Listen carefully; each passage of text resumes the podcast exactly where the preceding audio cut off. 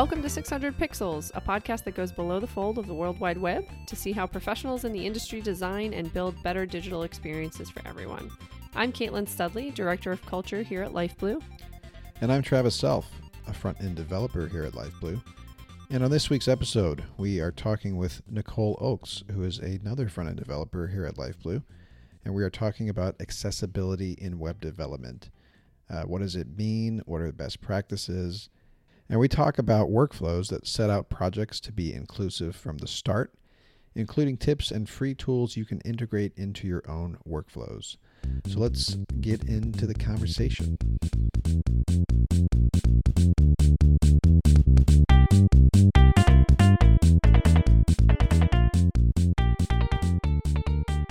Welcome to the podcast, Nicole.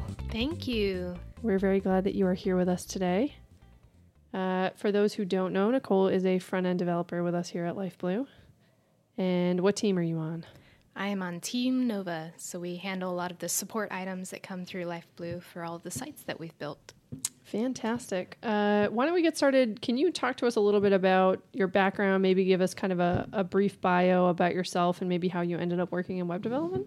Yeah, sure. I uh, I feel like I've always had a love for web development. It started at a very young age. I was homeschooled, so I had a lot of opportunity to work on side projects while I was learning normal school stuff. Um, my dad also worked from home, and he has an electrical engineering background and got into a little bit of software development. So he teamed up with a few of the dads in the homeschool group and started teaching some basic programming classes for the uh, high school students in the homeschool group.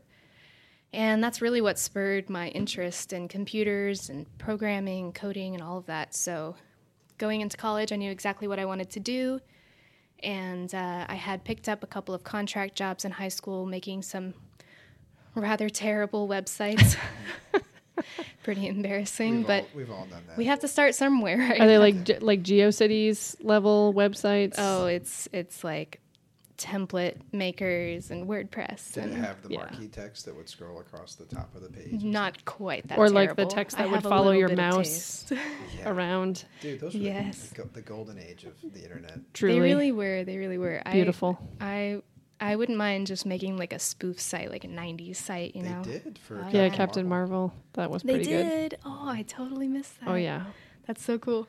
So yeah, I just did like a couple contract jobs in high school. Went straight into college for um, computer information systems with a specialization in web development. Um, got my first internship right out of college with a small web agency, where that's really where I learned a lot of what I know now, and uh, jumped through a couple of pretty terrible jobs before I landed in Life Blue, and I'm here to stay forever. We hope so. Um, so I know you have several siblings. Several is probably an understatement. Uh, did any of them uh, follow uh, the web design, web development path as well, or are you the, the Lone Ranger?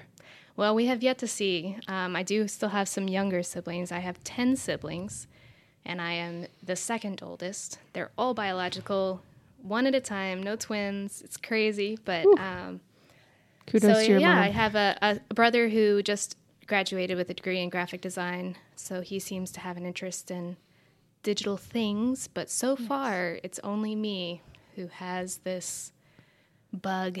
this gift. This bug? I don't know. It's like an itch, you know. I gotta, it. I gotta do the the computer things. That's a pun right there. Get it, get it. And you work on a lot of bugs on Nova, so I do. you guys are used to bugs. Yes, some of my own, some not my own. That's fair. That's fair. Um, so when you started out in development, were you building websites? What kind of stuff were you working on, and maybe how has your technical ability progressed, or maybe shifted, or your focus kind of shifted as you've grown in your skill set? yeah. So when I first started building websites, responsive websites weren't even a thing yet. So everything was just static on the page, and that was rather nice. But um, as I've gotten more into this field, of course, more tools are now available, and a lot of great, you know, things to work with for development to make that easier.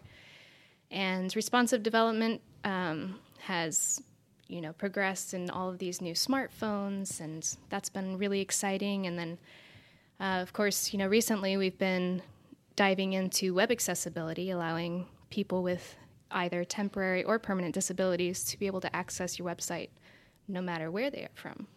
What a great segue, because that's what we're talking about today. Uh, we are talking about web accessibility, and uh, Nicole, in particular, has given you've given talks to a group that you're a part of. Can you Yeah. tell us about the group. Yeah, it's this really great group here in DFW. They're actually all over the world. Um, they have, uh, it's called Women Who Code. And they have meetups here in DFW on a weekly, or not a weekly, a monthly basis, and sometimes a couple times a month.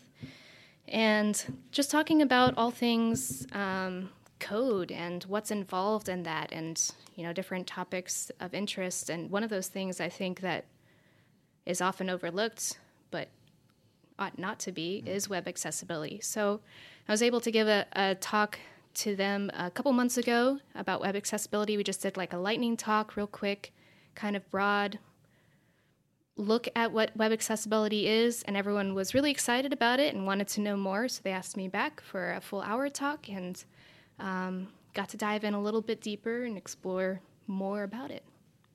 That's awesome. That's great. Yeah. I, uh, for the original lightning talk, it seemed like you helped people kind of get their feet wet. People who maybe were new to web development and maybe just hadn't thought about the work that they were doing through this lens before. So Yeah, It was- it's, it was it's pretty really exciting. interesting. Even people who have a lot of experience in web development aren't even aware of this, or you know, are just now becoming aware of it. Um, I think that uh, it's become a lot more important to people now that digital is kind of our main way of gathering information, and if you can't read or listen to that information, then it's kind of pointless to have it there. Well, and I think across industries for lots of different businesses, including some of the clients that we've worked with, it tends to be such an afterthought. It tends to be a thing that uh, businesses are reacting to instead of proactively trying to be accessible and reach different demographics. It tends to be reactive, whether they get sued or someone points out these issues to them. So I'm curious to know, you know, what you guys think in terms of best practices when businesses start thinking through some of these things you know, c- can you talk a little bit about what the different levels are? Like, what's practical for me if I own a small business versus if I'm, you know, a, a huge national chain or something like that?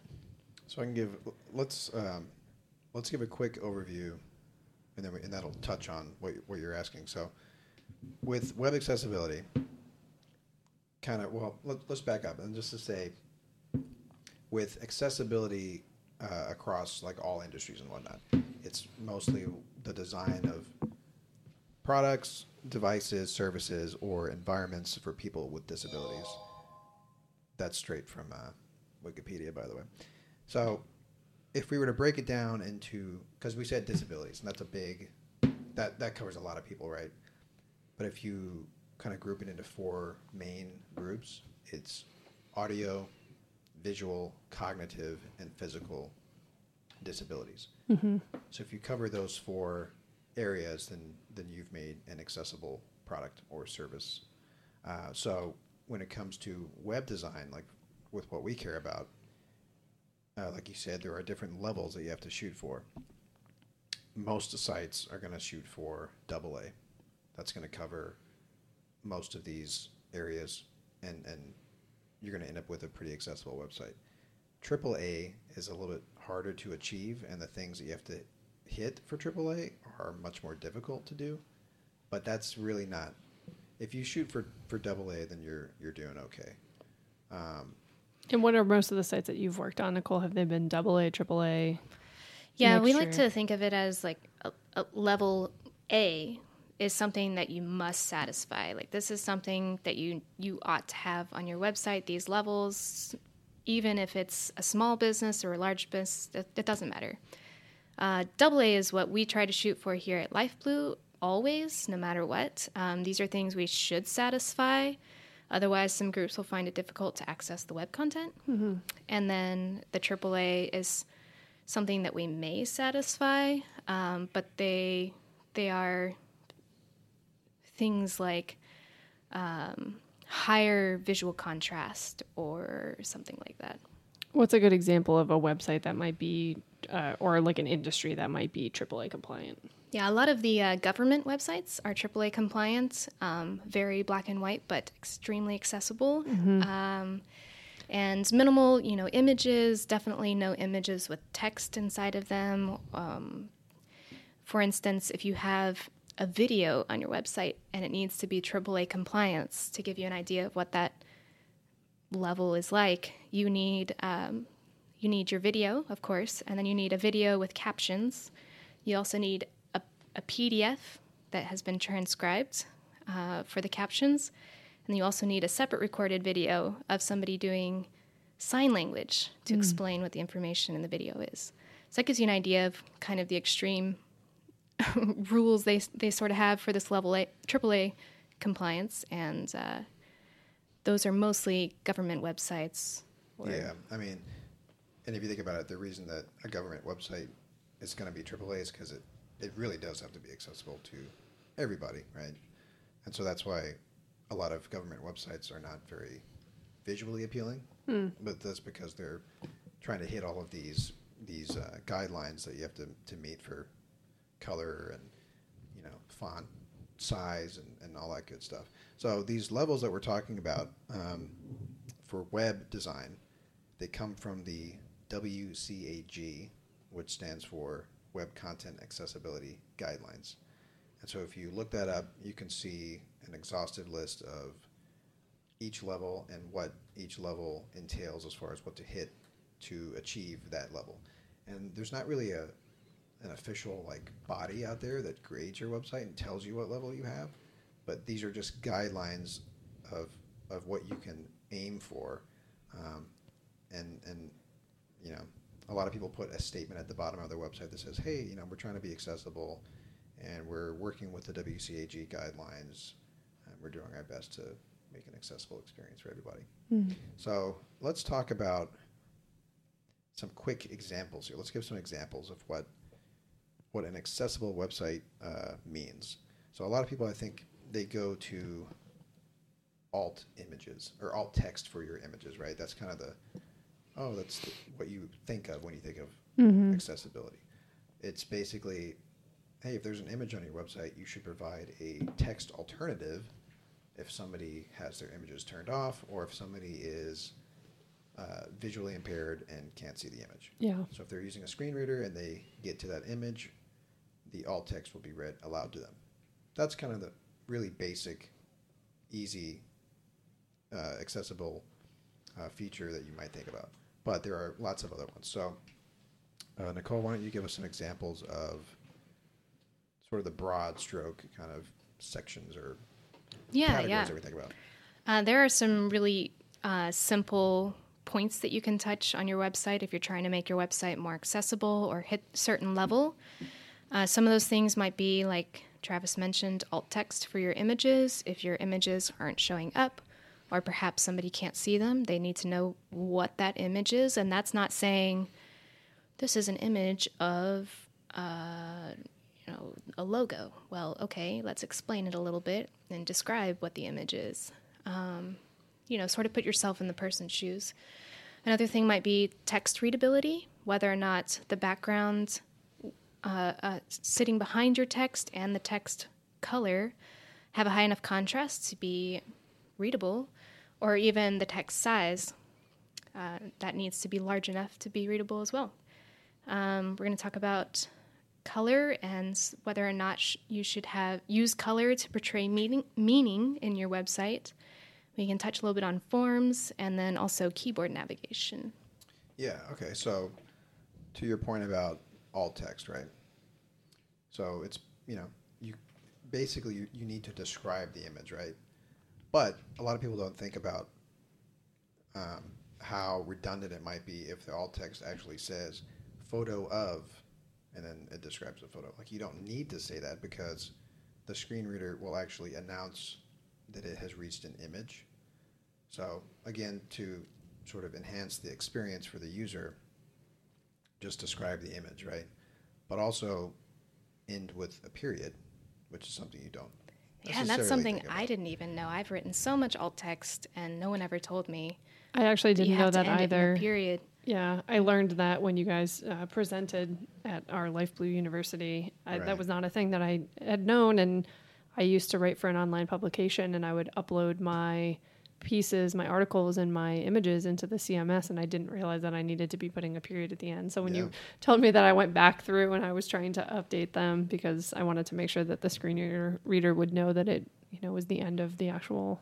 Yeah, it just creates that natural pause at the end of reading the alt text rather than just running straight into the next thing. Yeah. And alt text is one of those things, kind of like what you just pointed out, that everybody, a good portion of people besides just developers, may end up writing alt text someday. If Yeah. you're, if we hand off a website to a client, we have to kind of educate them on that because the CMS that we create has fields for alt text, hmm and we're giving it over to them to write this alt text. So Yeah.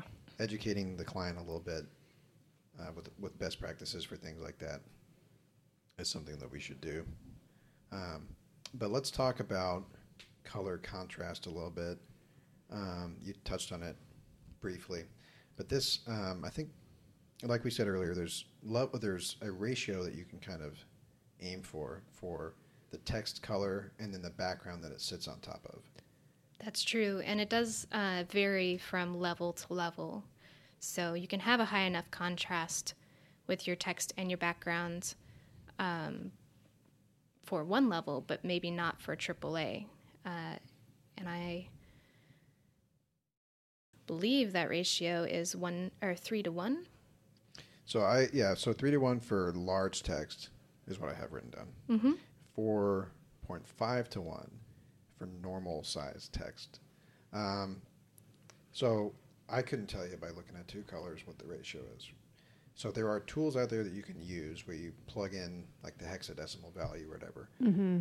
Plug in your two colors and it'll tell you what the ratio is.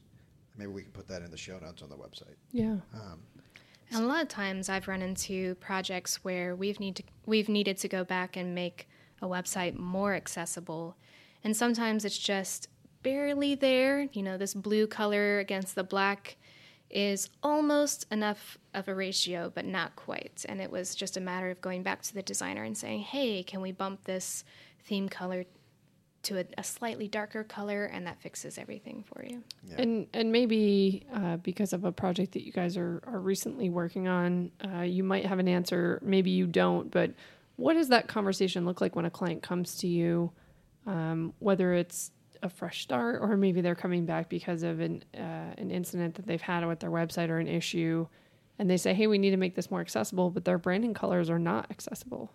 How do you approach that conversation when you're trying to translate that to the web to say, hey, we can't use these exact same colors because the you know the difference isn't great enough and this is what it might look like. You know how do you anticipate clients receiving that? What does that conversation look like? I mean for us for the, for the industry how do we kind of tackle that when so many brands are already established? You know is there is there a different expectation and precedent for the web? Or you know if i go to I don't know, McDonald's website, maybe I should expect that the yellow and the red look slightly different because it's on the web and I'm reading it on a screen versus seeing it on their packaging or something like that. Yeah, I think it it's just a conversation of um, well, for this particular section of the website or Mm. for large body, you know, text, we might not be able to use your brand colors because of accessibility. Uh, so, you know, let's darken. You know, I, I would I would say that it's probably more of let's just use black black text on a white background. Mm. You know, I mean, you can design around stuff like that. Maybe you can introduce color in other ways where you don't have to have text sitting on top of it. Mm. You know, use some accents here and there just to give the color pops, and you could still use the the brand colors in those moments. But it probably also depends on the client and, and what level of accessibility are they shooting for, Mm. or if that's something that they need. Because like like you were saying with this website that we're currently working on, we are they are being sued, and therefore we are reaching AAA for them. So obviously, it's going to be a lot easier for us to get them on board with this kind of stuff because you have to. do, Yeah, I think clients are uh, very open to making changes and uh, maybe something that's been in existence for a long time. Just Yeah. you know, it's it's not about it's not about you as a business anymore. It's about your people who are coming to you and if something about you needs to change to make that more accessible, I think clients are very open to that. Well, I guess it's kind of twofold, right? Because one, there there are mainly two approaches you can take, right? The first approach is empathy. Hey, you might potentially be missing out on, you know, X percent. What is it like? Eight percent of the population or something. Typically, is is what this targets. You know, eight percent of the population that could be your customer. You're you're ignoring for for no good reason when you could factor this in. And if that doesn't work and they're like, well, we don't really care because it's going to it might take more time or energy to do this, then the other the other approach is, well, someone got sued millions of dollars for this and you probably don't want that to happen. So whether it whether it comes from, you know, the warm fuzzy place of empathy and wanting to make things accessible and and make them available to a broader audience or just from a risk evaluation pers- perspective of, you know, not exposing the business to li- liability for being sued for not making it accessible. Um, yeah, hopefully um, we can sort of, as a industry, start to just do this, just as as the way that we code is just inherently accessible, yeah. so that we don't have to get to the point where companies are, are getting sued. And that's not a difficult thing. It can be something that is very low cost, you know, as long as the developers are educated and as they're coding, they're working toward accessibility, then it can be something that is still um, affordable, whether it's time wise or resources or whatever it is, uh, as long as everybody's on board right up front and yeah. it's not a reaction sort of thing.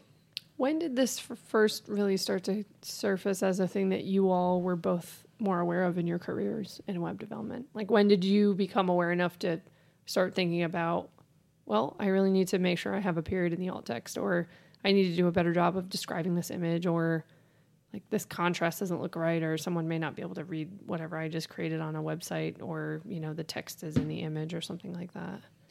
So I was first introduced to just the concept of web accessibility at the previous company I worked for. We were doing a redesign of the website, mm. and that was something that they needed to achieve. I don't think they were going for AAA but it was a large jewelry retailer. That's all I'm going to say. Because we were just making fun of the website earlier today. The uh, website that shall not be named. That's right. Uh, it was a behemoth. It's pretty bad. Yeah, it was a behemoth of a of a re uh, redesign. But that's when I first started going through the WCAGs and started to like think about all this kind of stuff. Uh, but really, not till I got at LifeBlue did I really start to dive into it. Mm. Um, because I was doing more hands-on coding than I had ever done before. And we were we have clients that, like we had mentioned, they're getting sued and. Yeah, we, we have a couple of old projects there. They were uh, yeah pursued for their accessibility and.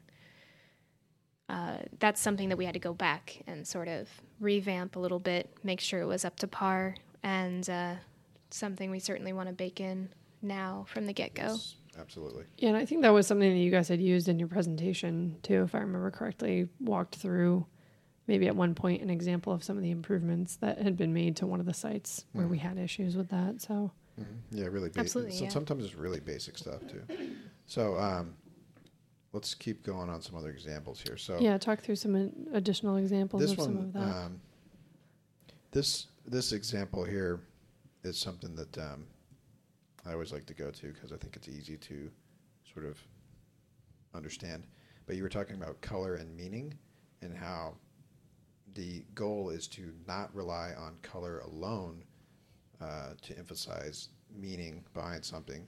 So, so you mean like, hey, if I fill out this form, it turns green when I did a good job, and it turns right. red if I don't. Exactly. So you can do that, but in addition to that, you need to have shouldn't be the only way to tell me. Exactly.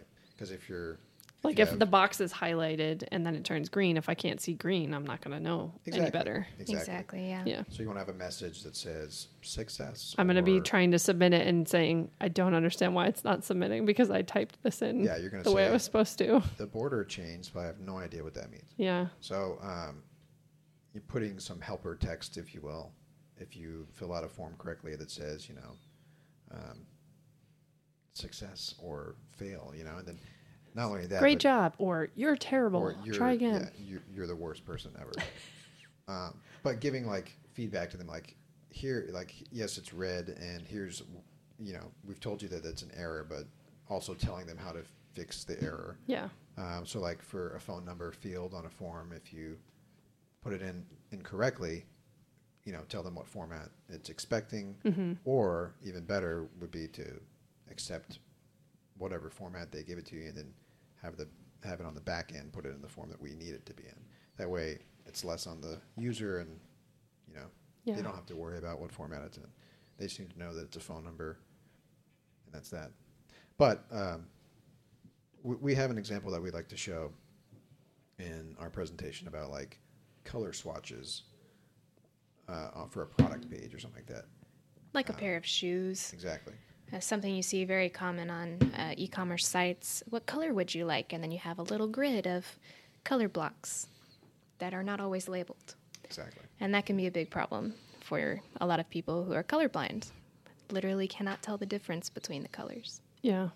They have to just gamble when they order what they think is going to be a blue shirt, and it comes back and it's it's not blue. it's pink.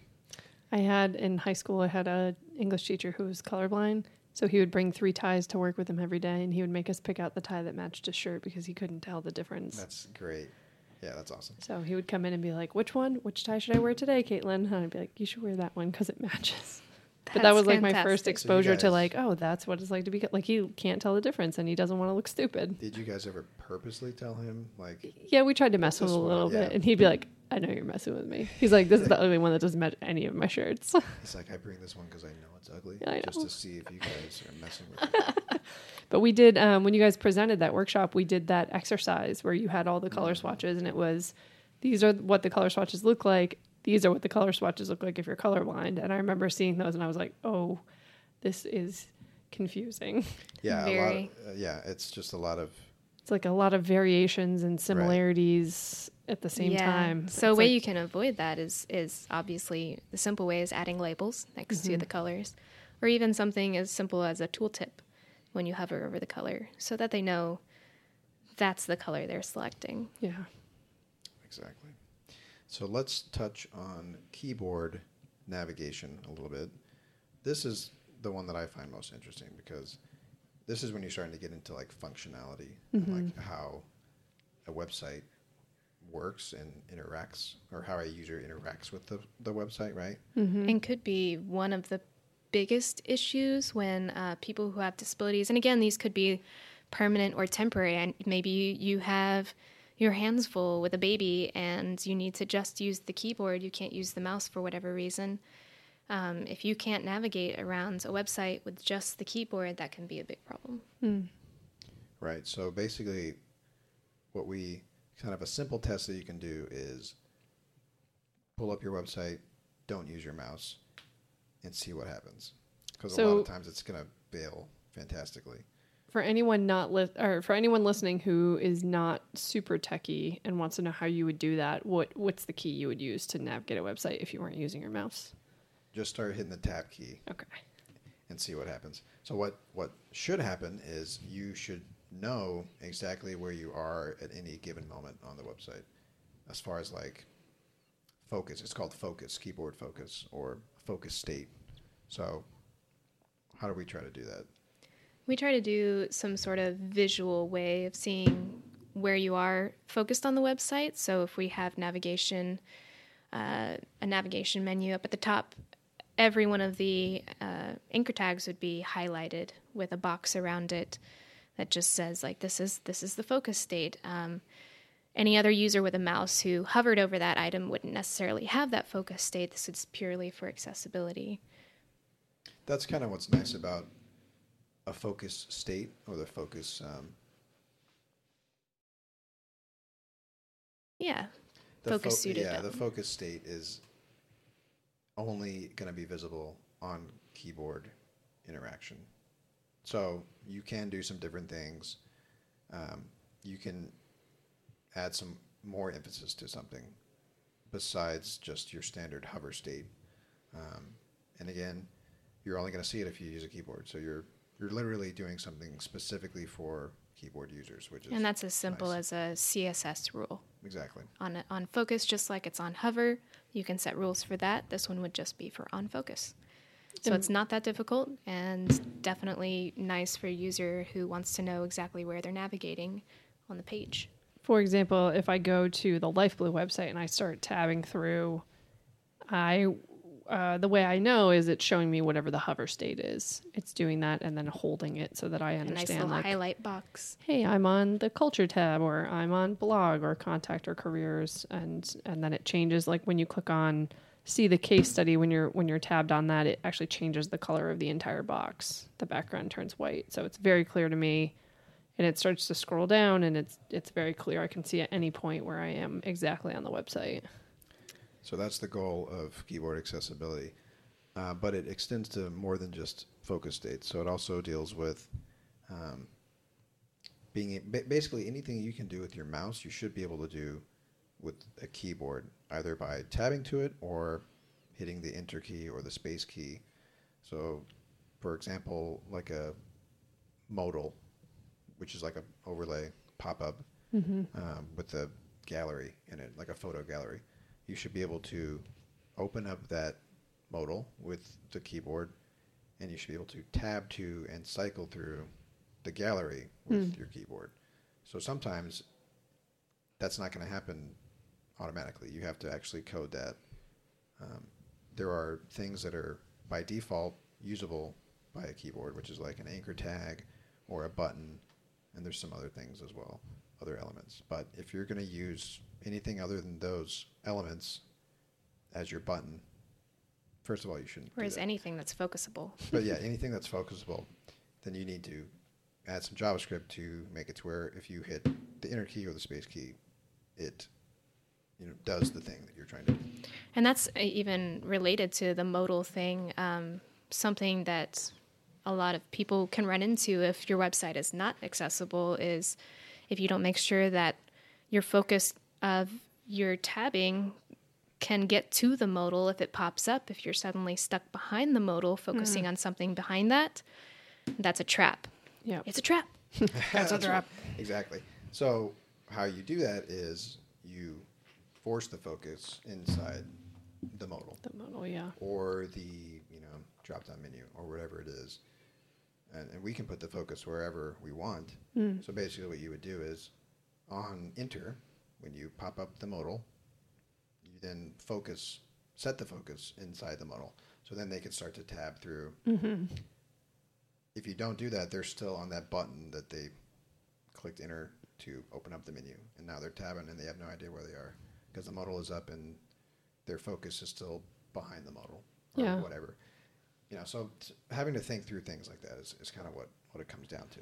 Not a not a big coding haul, just something that we have to think about. That was actually going to be my next question. Was you know you guys talk about use the word add a lot, right? Like add mm-hmm. this to it, add that to it. Mm-hmm. When you think of the grand scheme of maybe any project, whether it's something that comes back and you know you're handling as a support thing, or maybe in terms of starting a new project from the ground up on a, on a project build, a website build, how would you quantify the amount of time? Whether it's you know, wh- I guess which part is more laborious? Is it the actual coding of these things, or is it the like approach and thinking through each of each of them um, that takes i guess more effort and more time? And what would be the kind of the total time add or cost um, to do these things to make projects accessible? I think the biggest amount of time would be up front.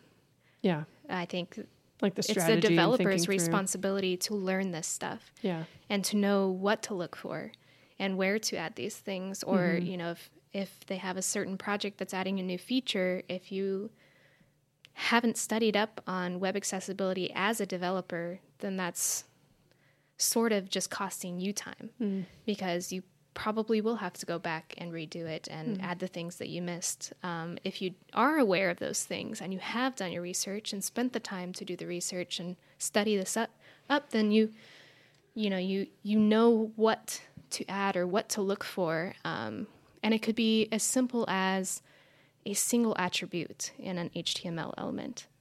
adding an ARIA label for your your input on a form uh, that allows the screen reader to read what's going on here. You know, if you already know that and you've taken the time and you've sent, spent the time to learn that, then not much time at all when you're Yeah. actually developing.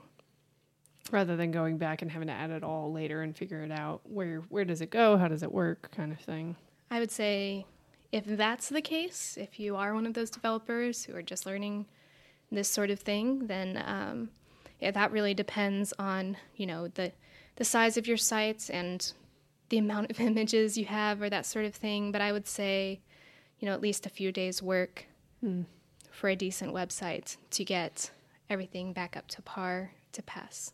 Gotcha okay I would also say that probably the biggest time suck would be having to go back and make a site accessible that Yeah. wasn't accessible to begin with. Because then you have to, if you didn't have an alt tag on every image, now you have to go back and write that and add that and add the proper ARIA labels and all that kind of stuff. So it is worth the investment to do it as you're as you're developing, even if the client isn't asking for an accessible website, they might get sued mm-hmm. in a year or two, and then you're gonna have to go back and go Yeah. through all this. I this. think I heard a number at one point for just the year 2018.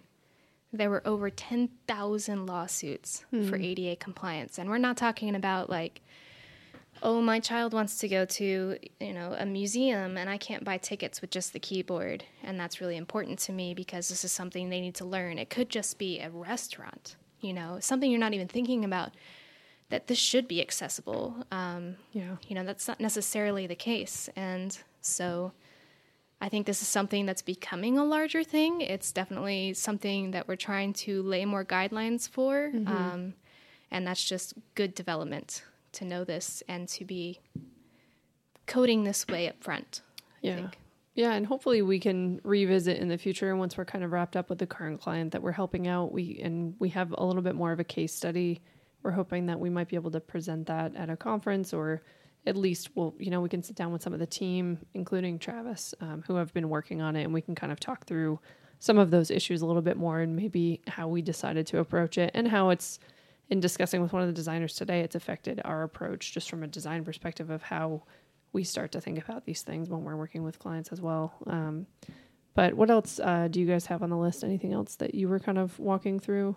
I mentioned briefly a little bit about forms and ARIA labels for inputs and that sort of thing. That's something that I've had to work through a lot when we go back through a site to make it more accessible. Um, a lot of times there are a lot of forms on the site, whether it's to fill out a newsletter or sign up for something or you know purchase something. It's difficult if somebody needs to go through a form and tab through the form, and let's say they're blind.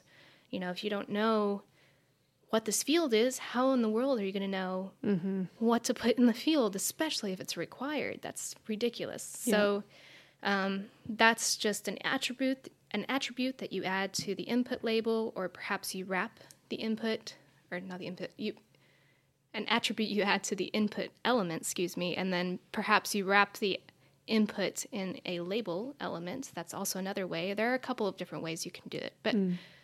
in any in any regard, you have to have some way to tell the person with a screen reader that that's what this field is. Yeah. And I think that can I think that's also one of the biggest frustrations for somebody who does have a disability to go in and not be able to fill out a form because they have no idea what that field is for. Yeah. And the thing about forms is a lot of times that's like that's going to prevent you from signing up for an account or purchasing an item. So Yeah. it's really important to Yeah. make them accessible. That could be the, the tipping point for a business in terms of a customer. I mean, I can think of several times where I've given up on a form or given up on something because I just can't get through it and I can't figure out what the issue is. You know, it's kind of like um, even I think through not not quite accessibility stuff, but even just thinking of those reCAPTCHA things where it's like pick all of the cars, and I'm like, none of these photos are of cars, and they're all blurry, and I don't know how this is helping anyone. You just get so frustrated. You're like, I don't even remember what I was trying to verify, but I don't even care anymore. I don't even want to do it. And you're like, I, that sort of looks like the bumper of a car. So Yeah, sure. you're like, is that? A, I don't know if that's a storefront or a bus. Yeah, the storefront. I don't really know. but Yeah, it's that- you know, pretty wide open. you get to the point where you're like, this is just crazy, or like when you can't figure out what you did wrong with the form. They're really good ones. Like when you when you get to something, it'll scroll you back up to where the issue was. Like if you're filling out something really Right. long, and it'll even have like an arrow that points to it. Like this is the part you didn't fill out right. You know, And Maybe you that's the part where like you can't u- use just color as Yeah. meaning. Yep. Uh, Yeah. yeah. You So need to know stuff- what's wrong here. Right. Definitely. So another kind of fun example uh, with forms is the CTA or the button Mm-hmm. that you have to push to submit the form. The call to action. the call to action. Um, we we like to uh, to talk about. You know, oftentimes it's like go, or enter, but that doesn't really Or tell the submit. user or submit. It's like well, the what- old default there. exactly. So, uh, part of accessibility is making it um, a descriptive uh, action button. So, if they are trying to log into their account, make it say access your account hmm. so that when you click on it, you know exactly what to expect when you click on it versus go. Because it's like, well, go where? You know? Yeah, where that's a exactly is it taking me? Good point. I would definitely take that for granted. That I just assume, you know. But even sometimes when you're filling out a form and maybe it's it's even just collecting your information, you're like, I don't know where it's gonna. Is it gonna send me back to the home page? Is it going to? You don't really know where it's gonna send you. So to be able to be more transparent definitely seems like it would be. Everybody is benefiting from that, not even just people who need the accessibility. I mean, Absolutely. I think it can be the difference between a user actually following through as well. When they're going to submit something, if they're confused on what where their information is going, they may not trust the source or they may not know if that's something that they actually want to do and may back out at that point. Um, something that we like to do here at Life Blue, not just from an accessibility standpoint, but just for everyone, like you were talking about, is not only helping out with the wording of what's happening when you're submitting the form, but mm. also giving sort of a visual, maybe like a little icon in the button that says, okay, you're leaving the site now. Mm. So we're going to show sort of a little portal icon that shows that you're leaving so that you're not confused when that happens. Mm. Yeah, that's a good point, and it's kind of one of those. Uh, I guess one of my favorite episodes of 99% Invisible, another great podcast. Oh, shout out. Uh, they have an episode on curb cutting, the idea of curb cutting, different things in design. Like we have curb cuts so that wheelchairs can access sidewalks. It's kind of one of those things where it was originally designed for people in wheelchairs, but it benefits tons of people, right? Like Right. mom, mom pushing a stroller is you know great. Someone rollerblading or on a you know on something with wheels, anything with wheels, or an elderly person who maybe can't step up over the curb it's kind of that same idea, not as extreme of an example, but like the more descriptive we're forced to be, it benefits everybody, not just Right. someone who doesn't have the accessibility. Yeah. And that's the kind of perspective I like to have with web accessibility is we're not talking about people, you know, who are born with these physical disabilities and they've had to live with it their whole life. This may be somebody without any like permanent disabilities, but it may be completely situational. And so it may be more than just that 8% that you're looking at. You know, if you don't have a form that's accessible and this person can't do whatever they're trying to do, well, you're just losing out on that Yeah. business. Yeah, and like the um, the Microsoft chart, I know that you've used that that uh, it has all the images of situational versus permanent versus temporary uh, disability. So you know, like you had mentioned before, maybe a mom who's holding a baby, you know, that's a that's a situational disability that limits you know what you can do with your hands because you're not going to take your hands off your child while you're holding them but maybe you still need to do something on your cell phone or on your on your Or, or laptop even uh, like distracted drivers. yeah Uh, which absolutely. should not be a thing. Y'all don't do that. or Now- you know we're we talking about saving lives. yeah, Yeah, the, the yeah. greatest example is you know we all watch like you know i'll watch a youtube video while i'm sitting at my desk well i'm not going to have like the volume up on it or something so i want closed captioning it's that same idea of like a situation where you know i'm in a doctor's Mm-hmm. Or office you're in a loud need bar to yeah and you can't hear anything. you can't hear it or you're in a doctor's office waiting room and you're not going Mm-hmm. to try blasting something so you need to have Exactly. that that um you know that available so that you can still consume the content or do accomplish whatever the task is so i think that's a lot of what people don't think about when they think accessible they're like oh someone in a wheelchair. And you're like no i mean it's it touches all of us at some point in our lives. I mean i i got into a car accident once and sprained my shoulder and i had to walk around with a sling and i couldn't really use my my left arm. And so you think about all the things that become difficult with that. So i think i think as an industry moving towards empathy and trying to figure out how do we include more people instead of just pushing on and saying, well, kind of sucks to suck if you're those customers because we, we don't have time or money or whatever it is. I think I hope to continue to see a shift in that attitude and mindset because I think time and time again we're learning that it proves to be just better business to take the approach of inclusion Absolutely, versus for sure. versus not. So you've given the this presentation to Women Who Code a couple of times. Yes. Are there any uh, questions that that get asked to you, like common misconceptions, or just what, what are they usually asking you about? I'd say the yeah. I'd say the most common question uh, that I get is, okay, so that's great and everything, and I'm totally on board and I want to do this, but now how do I check to make sure that my website passes, or what level is my website at at this point? So there are some pretty sweet um, tools, especially now. There there have been so many tools that have been developed over the past few years to be able to check your website and uh, it does a quick scan of the the basic code and checks to make sure like you have labels for your form uh, entities and that sort of thing. Enough color contrast it checks for all of those things.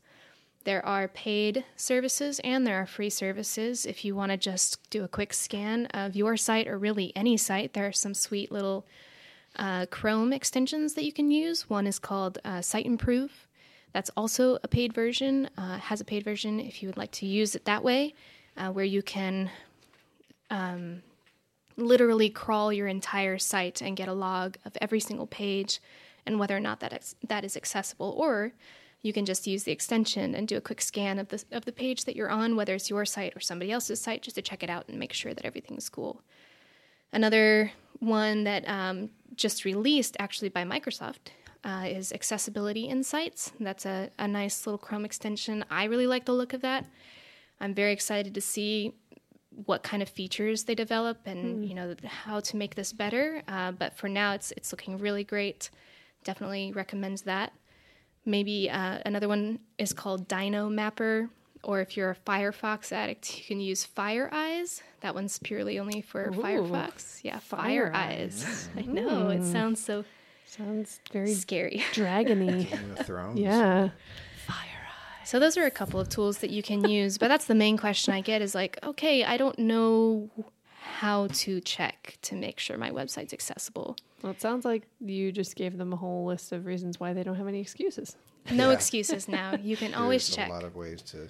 So if you're a developer who's listening, there's no excuses. You and it's zero. and it's really great. It'll it'll hone in on your actual code and highlight what needs to be fixed, and then we'll also direct you to uh, the guidelines, the official guidelines, to tell you here's what's wrong, here's why, and here's how you need to fix it. And uh, that makes making your website accessible so much easier.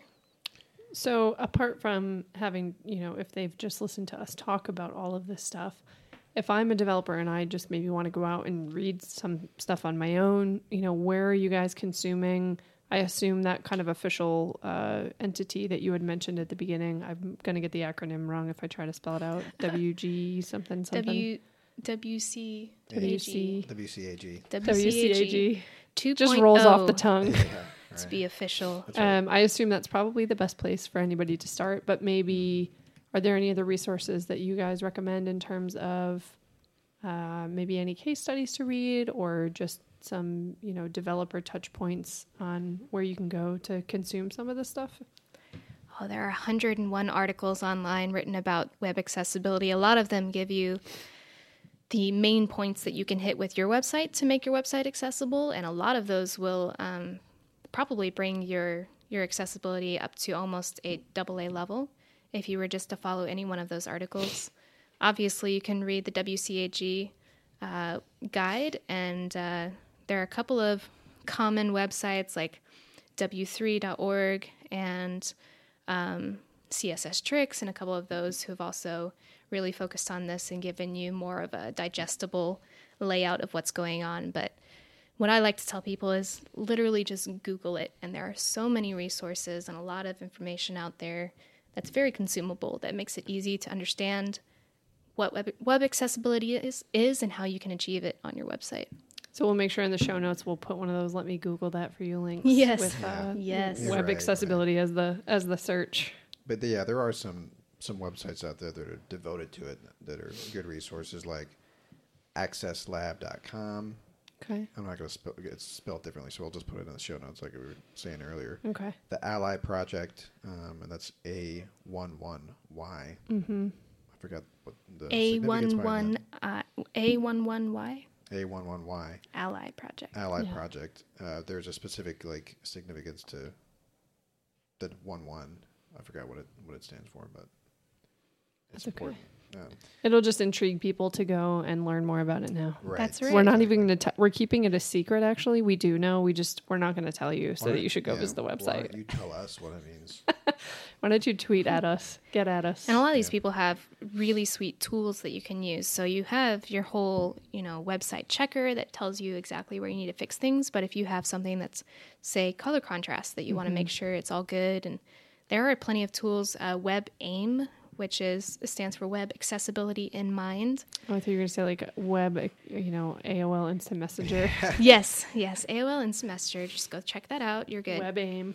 Web AIM, uh, it stands for Accessibility in Mind. They have a couple of tools on their website that allow you to check things like color contrast or something like that. Um, they also have some videos that can teach you a little bit about web acce- accessibility and some introductions to that.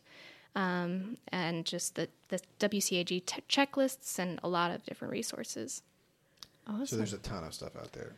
That's fantastic. Absolutely. I think you guys have given people an incredible jumping off point if they are not super familiar with accessibility or maybe they're just getting into web development, maybe they're in a code school or something or just coming out of college and don't really know what some of Or this have stuff done this for years and just are oblivious. Yeah, yeah, which is also the case Yeah, a in lot of it's e- it's just you know yeah. you'd be It's okay. We still love you. That's yeah. yeah. We're here to tell you this is a judgment-free zone. If you are one of those developers or maybe a designer who has not been so accessibility minded, that's okay. And we hope that you reach out and use some of these resources and maybe start thinking about your projects a little bit differently and discover some things that can help make that super easy for you because we think it should be super uh, top of mind when you're approaching projects. So For sure. Absolutely.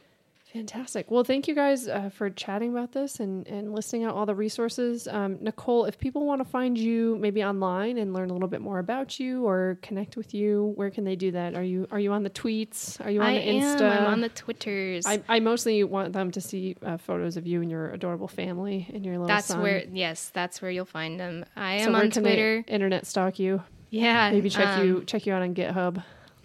My handle for Twitter is Nikki. That's N I K K I underscore Wynn, which happens to be my middle name. It's W Y N N. So Nikki underscore Wynn, and uh, I like to tweet about a lot of things that are happening in tech these days. Um, don't go back in my Don't go back in slew of what is it like 9000 tweets now because it's been an active account for a little while. You might find some pretty embarrassing things for sure. Um, but then if you want to check me out on the instagrams i'd love to see you there. Um, you can my handle is nicole n-i-c-o-l-e and then wynn just like my middle name again w-y-n-n and that's all one word. Nicole Wynn Awesome. So they can they can internet stalk you there and see adorable photos of uh, your husband and son. They're super cute. You got to go online and look. Ollie's the cutest. They are the cutest. And one more on the way, a little girl. She's coming in October, so stay tuned. Party of four. I love it. That's right. Well, thank you so much for taking the time to chat with us. And Nicole's going to be back with us uh, hopefully pretty soon. We're going to get her in here with another of our coworkers, Johnny Pacheco, and talk about the great divide in front end development. Dun dun dun. And now that we've said his name, Dun, he has to do it. dun, dun. he does. He has a better radio voice than any of us, so he should be excited too. It's like you know, what's Sul- it called? The, uh, sultry, the sultry tones of Johnny Pacheco. smooth jazz. Smooth, smooth jazz smooth voice. jazz, yes. the quiet, Yes. quiet storm with Johnny. Pacheco. Now that we've hyped him, he has to join. He has no choice. That's right. So, Exactly. He's, hi- awesome. he's hiding out in Disney World right now. Because he can avoid us. Oh, bummer. All right. Well, we will sign off for now, but thank you, and uh, yeah, catch us next Yeah, time on that on that episode. Thanks, Nicole. Absolutely happy to be here. Thanks, guys.